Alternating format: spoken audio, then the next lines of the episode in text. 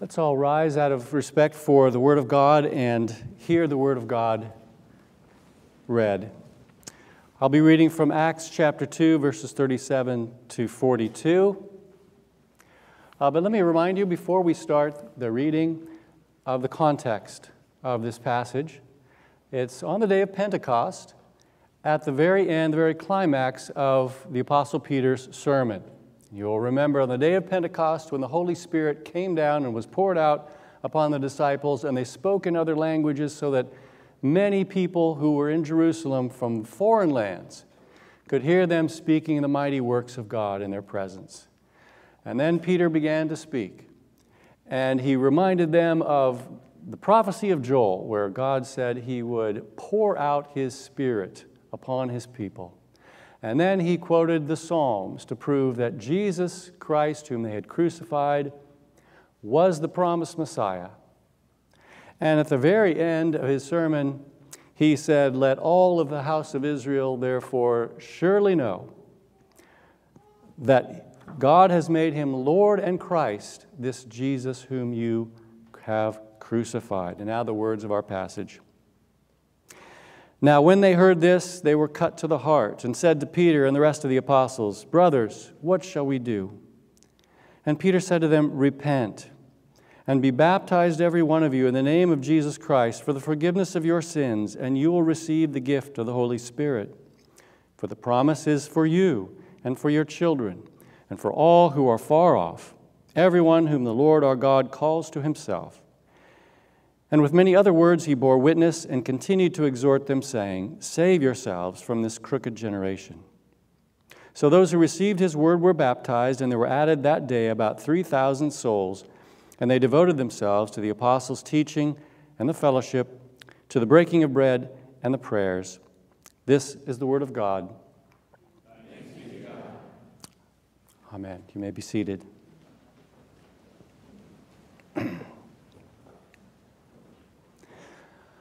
Well, today it, of course, was my great privilege to uh, be able to baptize my own granddaughter. Uh, she was marked with the sign of God's covenant promises to her. Her parents have just promised God that they would set before Sperry a godly example, pray with and for her, and teach her the doctrines of our holy religion, strive to bring her up in what Paul calls the nurture and admonition of the Lord. Now, you can see already just from these vows that they take that when we baptize a child, a child who is too young to repent, too young to exercise personal faith in Christ, we have not only a certain view that, of course, it's right to baptize infants like this, uh, these vows themselves presuppose a certain view of the child herself. That is, we don't view the child as someone outside of the faith, outside of God's covenant, as someone who only after reaching a certain age, you might say, uh, would it be right to exhort to repentance and faith. But as one who is, as she grows, already fit to be nurtured and admonished as a believer would be. We view her as having a right not only to baptism, but to all the promises of God, which are yes and amen in Christ. She is, if you will, an heiress. An heiress who needs to embrace and live out her heiress status, but an heiress nonetheless, with the privileges accorded to that status as well as the responsibilities. I've often wondered um, what it must have been like for someone like Prince, uh, Prince William or Prince Harry to grow up in the royal family. Have you ever thought about that? I mean, you just, you knew you were, you were different. Um, reading, think of reading English history as, as a, a royal family member. Uh, you are actually part of that story. Uh, I don't know much about how they were educated, but I'm pretty sure it was not like I was educated or like a commoner would be educated, right? Uh, all through life, they're being, you might say, groomed for their future position. Um, Okay, Prince Charles has been groomed for a very, very long time uh, for his position, but I, I, I, I wonder what, what, what, that was like. Uh, to, to know that someday I will come into my inheritance and be a king or a prince. Not everybody gets that training, the kind of training they had, the best medical, uh, medical attention, the best uh, education. Um, not everyone has a claim to that. Growing up as a covenant child should be different too. A covenant child will grow up aware of the promises and blessings promised her or him, as well as the responsibilities. I recently overheard uh, two prominent Christian leaders who were having a conversation. Uh, they were talking about their families and they got to their grown children, and uh, we're talking about two, each one had a son who had not come to faith. And of course, they were, yeah, as Christian parents, they, they longed for, for their, their grown sons to come to faith. But uh, listening to them, it was almost as if they were bragging about how free thinking and independent uh, these young men were. And I, it struck me that they must view their children as basically uh, just like children outside the church, uh, just like children in the world around them, uh, with no real substantial advantages or expectation. Now, how do we view, how should we view children in the church? When I say we here, I want to make plain, I'm not just talking about children or, or parents who with young children. Um, some of us are unmarried. Some of us are married with no children. Some of us have children that are grown and, and moved away. Um, but we all have a part in the raising up of the next generation, don't we? Uh, you, as a congregation, just took a vow, a vow I almost forgot. You took a vow uh, to assist in the godly training of this child, Sperry. Um, and let me just say, as, a, as someone who was raised in the church and who raised children in the church, um, children notice when other church members are not living godly lives. They know it. Uh, so it really does, uh, our, all our lives affect the children of the church and how they grow. Uh, you don't have to go, even don't have to teach Sunday school or do the nursery. Your lives are affecting them.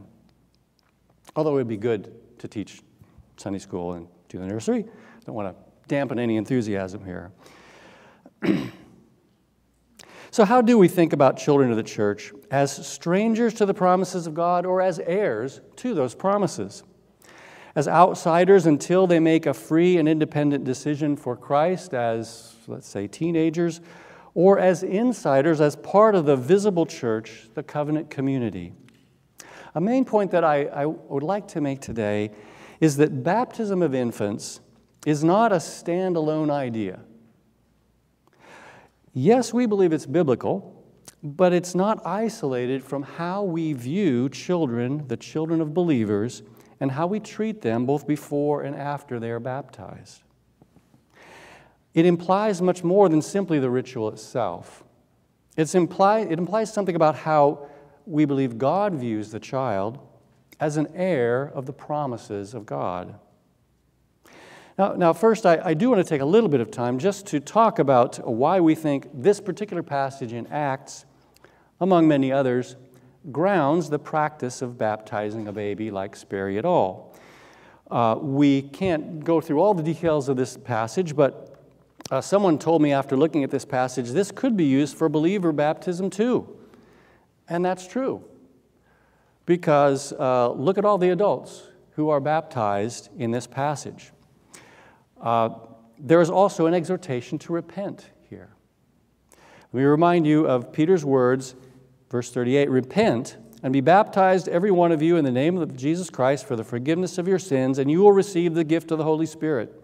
For the promise is for you and for your children and for the, all who are far off, everyone whom the Lord our God calls to himself. The promise here is specifically, if you wonder what is the promise, he says, the promise is for you and for your children. The promise specifically here is the promise of the Holy Spirit.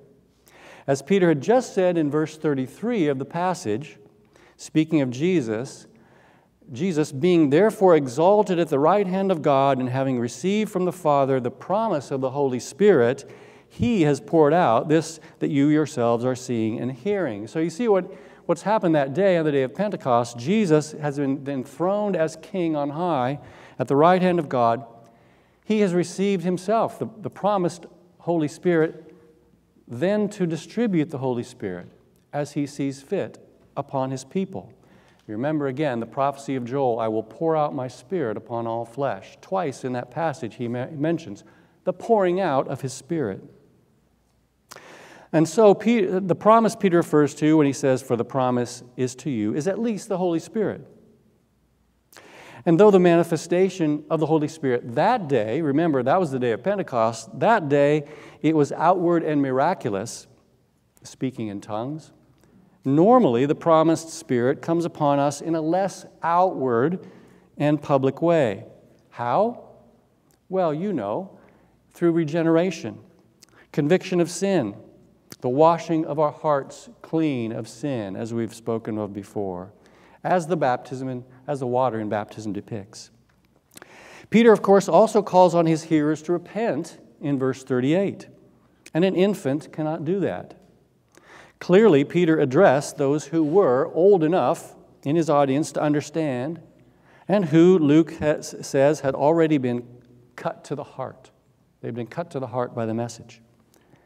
But his call to be baptized seems to be not limited to only those who could repent. This is because he changes the form of the verb. I know Brad's here studying Greek or is about to study Greek. So I'm just saying this. Uh, the form of the verb uh, to be baptized changes. It's repent you, repent ye, and let each one of you be baptized. For the promise is to you and your children, as well as those still far off, whom uh, we, we know to be ultimately the Gentiles who will come to faith as well. And of course, after they come to faith, the Gentiles, they too, the promises will be to them and to their children as well. Now, if Peter understood the promise and baptism to pertain only to those who were of age, let's say older teenage children, those who could hear him, understand his words, and by acts of the will repent and believe, well, then he wouldn't have had to mention children, would he?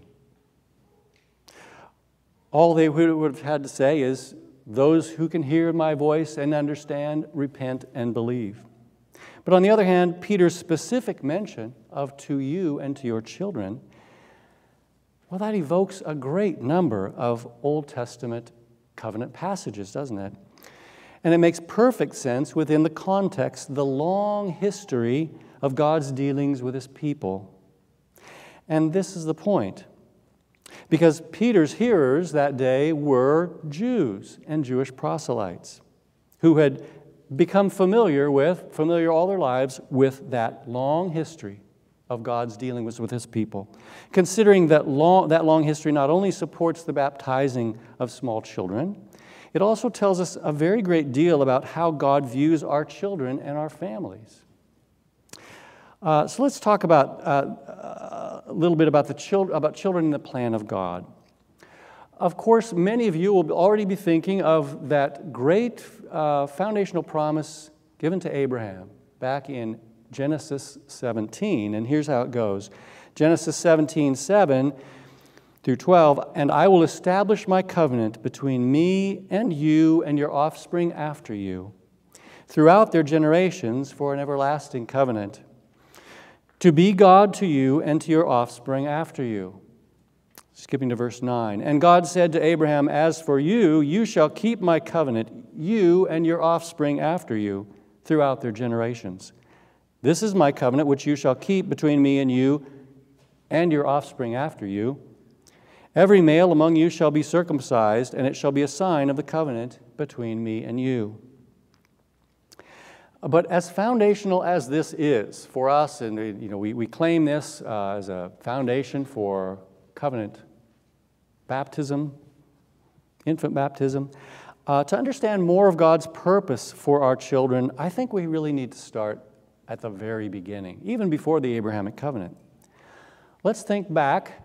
If you want to flip there, that's okay, but uh, uh let's think back all the way to Genesis 1. Genesis 1:27, at the creation of man in his image. So God created man in his image. In the image of God he created him, male and female he created them. And God blessed them, and God said to them, Be fruitful and multiply, and fill the earth and subdue it, and have dominion over the fish of the sea, and over the birds of the heavens, and over every living thing that moves on the earth. Now, you see right from there that God wanted what? He had a plan for what? He had a plan for filling the earth with his image bearers. Now, if you think about it, if that was God's plan to fill the earth with, with those who bore his image, why didn't he just create tens of billions of people? Right then and there. That's a very odd plan, isn't it? That he wanted to fill the earth with his image bearers, and how did he do it? By creating one couple and telling them, be fruitful and multiply. In order for Adam and Eve to fulfill this mandate, what would they have to do? They would have to have children.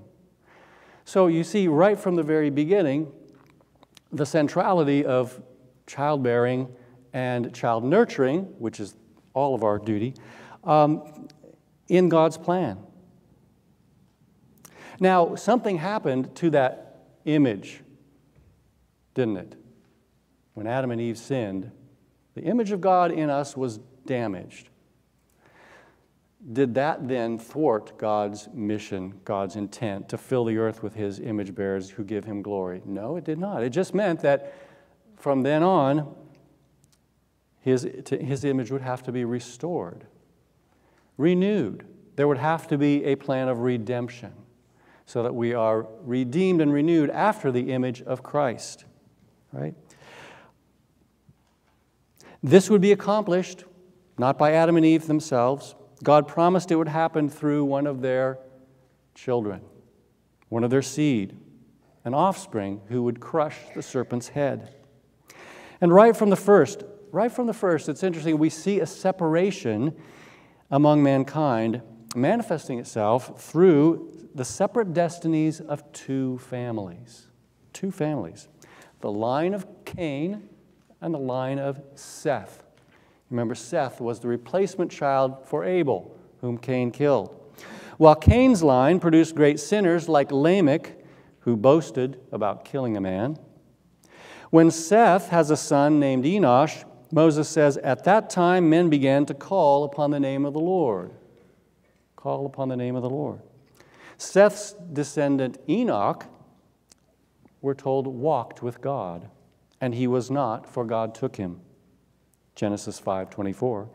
This family, the same line, produced Noah, whose father said when he named him, Out of the ground which the Lord has cursed, this one shall bring us relief from our work and from the toil of our hands. Here's a family looking for redemption from God's curse. God established and reestablished his covenant with Noah and his family, and through these eight people, he replenished the earth. God worked through families, the line of Seth, then narrowed down to the line of Noah, then the line of Shem, one of Noah's sons, and then the line of Abraham. Now we're back to Abraham and the covenant. Now, what was it about that family? What was it about that line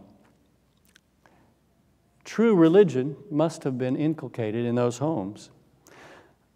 This phrase, men began to call upon the name of the Lord, the calling upon the name of the Lord is a, is a, is a phrase that's repeated several times throughout Genesis, associated with the line of Abraham, the line of Seth and the line of Abraham.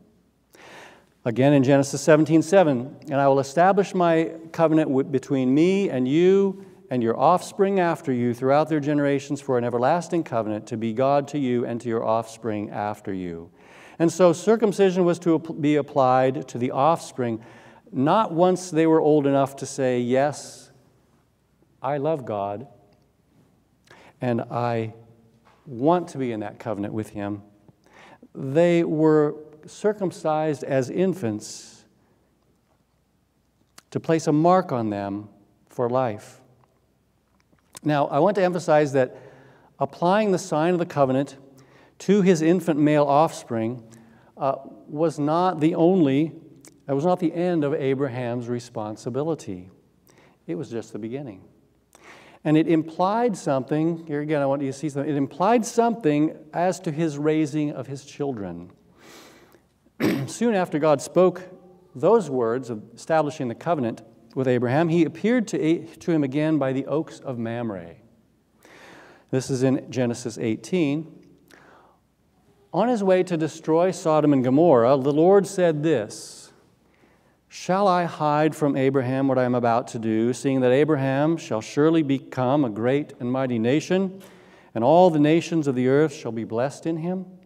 For I have chosen him that he may command his children and his household after him to keep the way of the Lord by doing righteousness and justice, so that the Lord may bring to Abraham what he has promised him.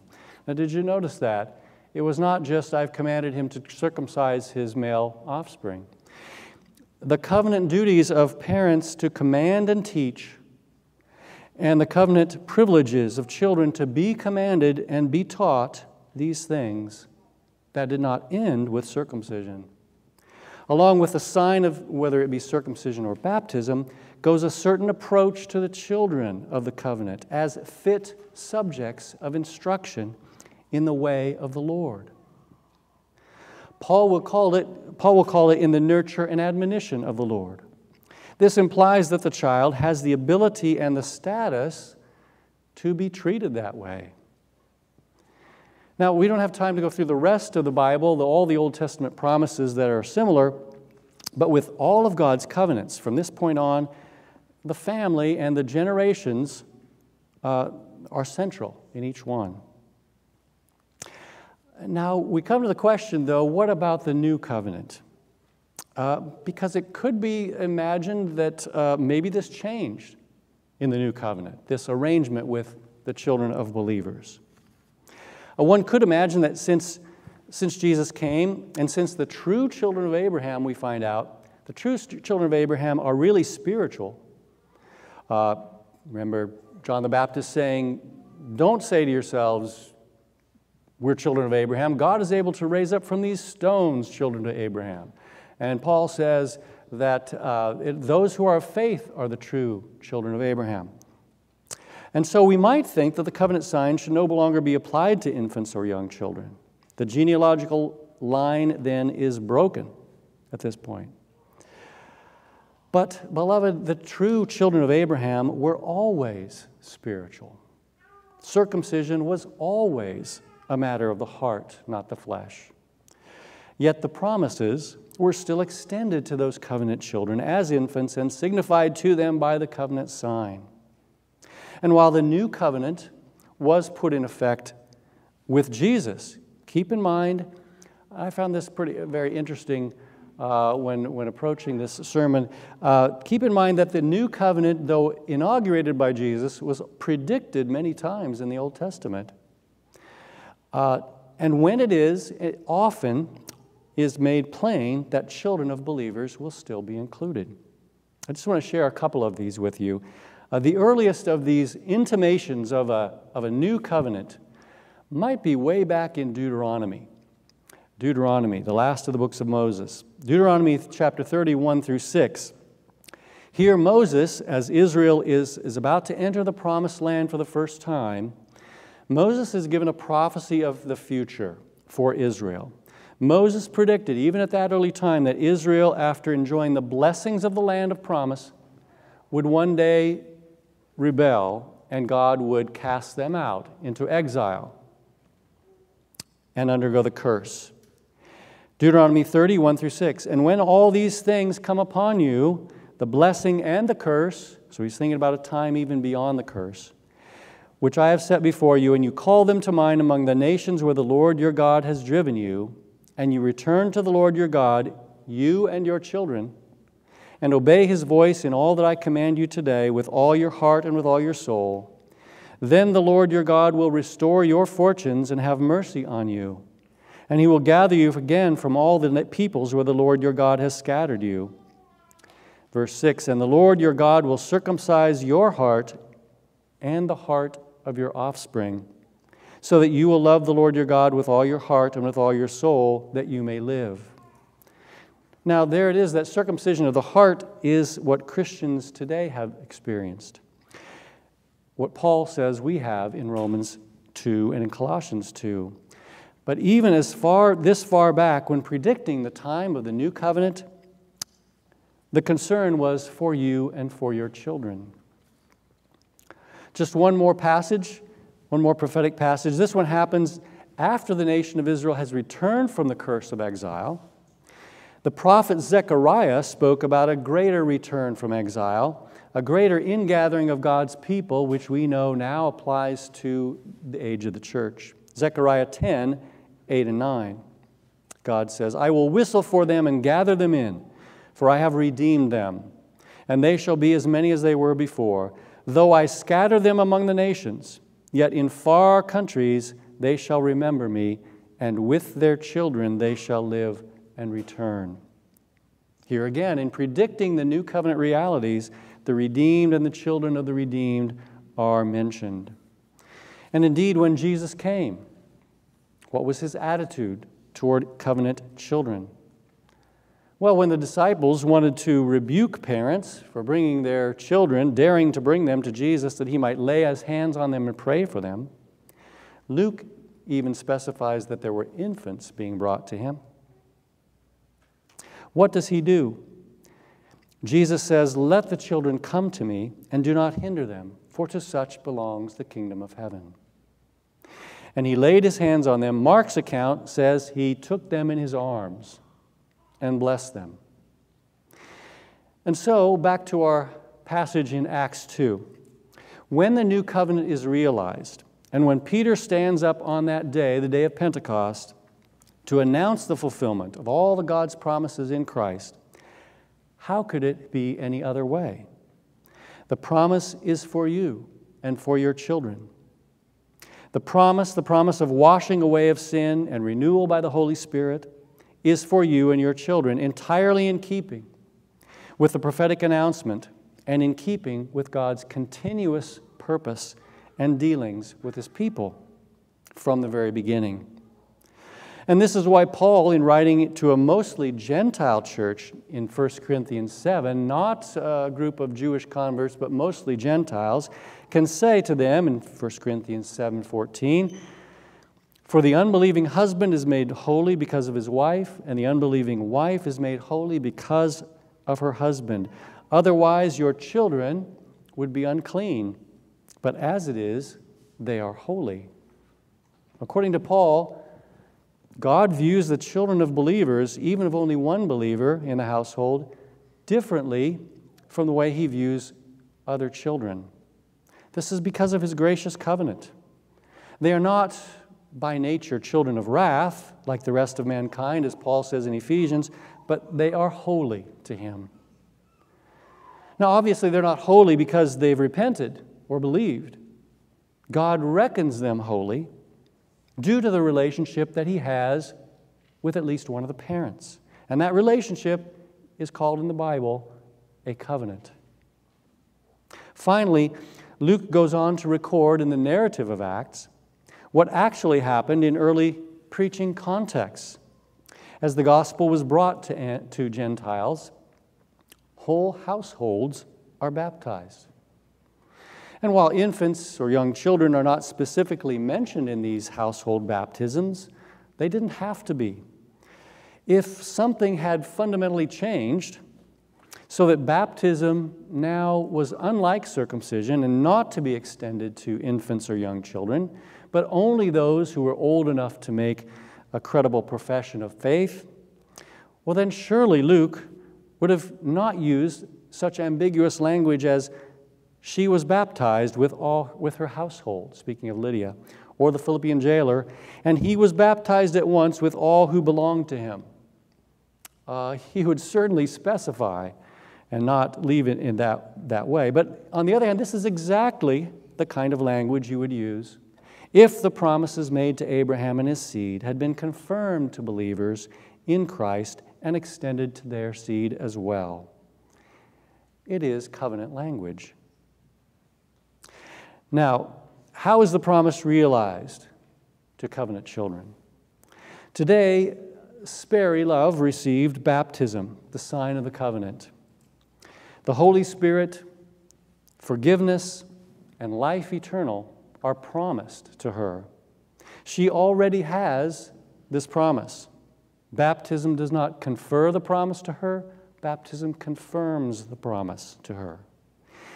It is true that in order for these realities promised and signified in baptism to be fully realized in her, she will have to embrace. She will have to embrace them personally through repentance and true faith. You know, even an heir to royal dignity can choose to defect from his inheritance.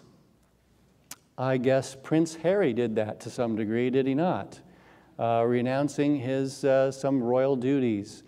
All right, I'm not going to get into that. Uh, that's uh, a lot I don't know about that situation. So I'll use a different illustration. Uh, when I was a kid, my parents gave me a United States savings bond. Now, they said that if I took that savings bond to the bank it was worth maybe $18 or something like that. But if I waited till a certain maturation date, and it was years off, uh, it would be worth $25. 25. So I waited, and the years went by, and when the maturation date came, I'd forgotten all about the U.S. savings bond uh, and where I'd put it. I'd forgotten about it. I guess, I guess that U.S. savings bond just didn't mean all that much to me. Uh, maybe my parents weren't always reminding me about it, or what it would mean, or what I could do with the $25, or how much, uh, why they gave it to me because they loved me, or anything like that. I, I just, I just kind of forgot about it. Uh, it is possible for an heir to take lightly what is promised and even to reject it. It is possible that some covenant children will never claim what has been promised to them in baptism. Remember, Esau sold his birthright for a bowl of porridge. But that does not invalidate the promise itself or the sign of the promise, does it? Years later, I was rummaging around the stuff I'd left at my parents', and guess what? I found the U.S. savings bond it was still worth $25. It was still valid. Some covenant children come to faith only later in life, after it seems like they've walked away from the God who loved them with an everlasting love. Sometimes this happens in a more or less dramatic way. But God may also choose to regenerate a covenant child from very early. Remember, John the Baptist was filled with the Holy Spirit from his mother's womb. That may be unusual, but it tells us that God is able. He is not, he is not prevented by the age of a child. For children reared in Christian homes, their conversions may look very gradual. After all, as children of the covenant, they will learn the sound of their Savior's name before they can even say it. They will learn to take that name upon their lips as soon as they learn to speak. At home and in church, they will hear the Word of God read and preached. They will be taught how to pray. They will witness the godly lives, not perfect, but godly lives of their parents and of other church members. They will learn that their own misbehavior and is not just innocent childishness, but rises from a heart in rebellion against a holy God, the one who made them and takes care of them. And when they are forgiven by their parents or siblings or schoolmates, they'll be taught that the only basis for true forgiveness is the one sacrifice of Jesus Christ on the cross. When they turn in repentance and faith to their Savior, even if it happens a thousand times over, their faith, though the size of a mustard seed, will increase. I was reminded recently of a scene from C.S. Lewis's Prince Caspian. After a long period of separation, Lucy once again encounters Aslan. Aslan, said Lucy, you're bigger. That's because you are older, little one, answered he. Not because you are? I am not. But every year you grow, you will find me bigger. A child's faith may start small and childlike, but if it's true faith, it will expand to accommodate their growing understanding of who Jesus is. As this happens, her baptism will become to her not just a sign, but also a seal.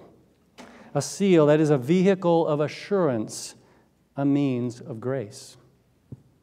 Each time our children see and reflect upon baptism, their own or someone else's, every time they and every time we witness a baptism, the truth of forgiveness of sins will be visibly portrayed before our eyes, just as surely as water washes away dirt from the body. So surely are our sins washed away by the blood and spirit of Christ. So may it be for these children, and so for us. For as adults, whether we were baptized in infancy or in adulthood, may this visible act of baptism today be both a sign and a seal. May it bring to our hearts, to your hearts, a fuller sense of the love that Christ has for you. For the promise is for you and for your children and even to those far off, as many of the Lord as the Lord our God will call to himself. Amen. Let's pray.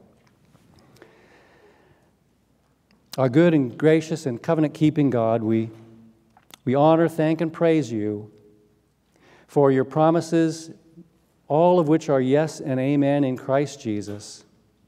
We ask that you would again visit us with your with your blessing, cause your Holy Spirit to cleanse our hearts by faith each day and bring us one day to our final resting place with you uh, in fellowship with you, God the Father, Son, and Holy Spirit. In the name of Jesus we pray.